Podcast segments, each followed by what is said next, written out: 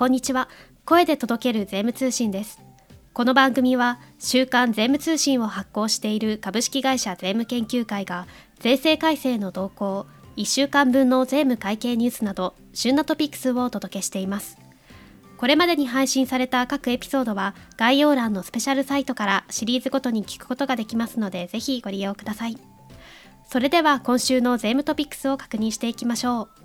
5月29日発行の週刊税務通信記事の見出しです。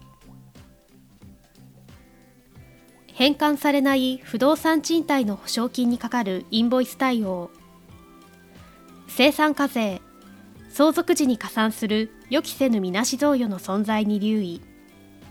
令和5年度改正。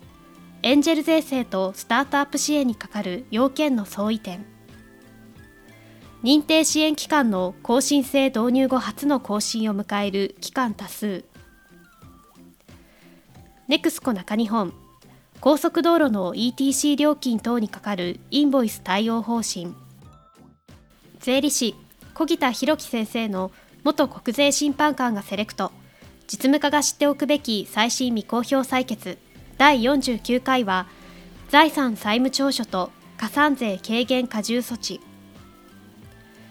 税理士金井恵美子先生のこれからの消費税実務の道しるべ第67回はインボイス制度11納付すべき消費税額の計算3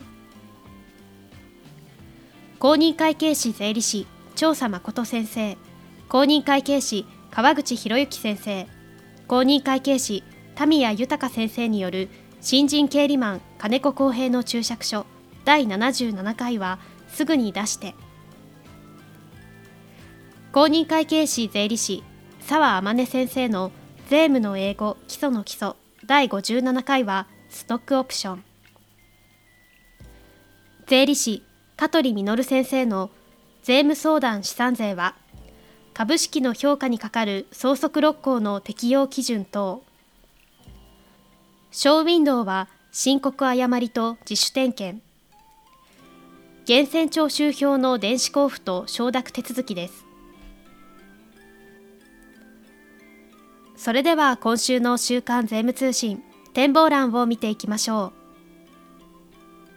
う。返還されない不動産賃貸の保証金にかかるインボイス交付保存の対応。オフィス等の不動産賃貸契約において借主が支払う保証金のうち契約終了後も借主に返還されない保証金の額が設定されるケースがあります。現行の消費税法では貸主側に請求書や領収書等の交付義務はなく借主側は帳簿のみの保存等で仕入れ税額控除を適用することもできました。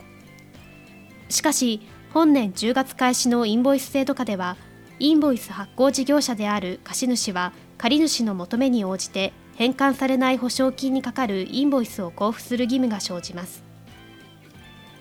貸主や借主関与税理士等は契約締結時に返還されない保証金の対応について確認が必要です。令和5年度改正で拡充された生産課税。債権放棄で予期せぬみなし贈与が生じるケースに留意。令和5年度改正により相続財産への加算不要の基礎控除が創設された相続時生産課税。令和6年以後に適用件数の増加が見込まれますが例えば債権放棄に伴う贈与株式の株価上昇により予期せぬみなし贈与が生じるケースがあります。過去の裁判事例でも同様の判断が示されているだけに生産課税の適用時は一定のリスクが生じる点についても注意が必要です。令和5年度改正。エンジェル税制は特定株式の譲渡時の調整計算に20億円まで優遇措置。令和5年度改正ではエンジェル税制について特定株式を払い込みにより取得した場合に20億円まで調整計算が不要となる優遇措置が設けられました。今週号では同様の優遇措置として創設されたスタートアップ支援の要件等の相違点などをお伝えします。以上5月29日発行の週刊税務通信からお届けいたしました。記事の詳細は週刊税務通信本誌でぜひご覧ください最後までお聞きくださりありがとうございましたこの番組は株式会社税務研究会が運営し Apple Podcast、Spotify、Amazon Music、Google Podcast などで配信中です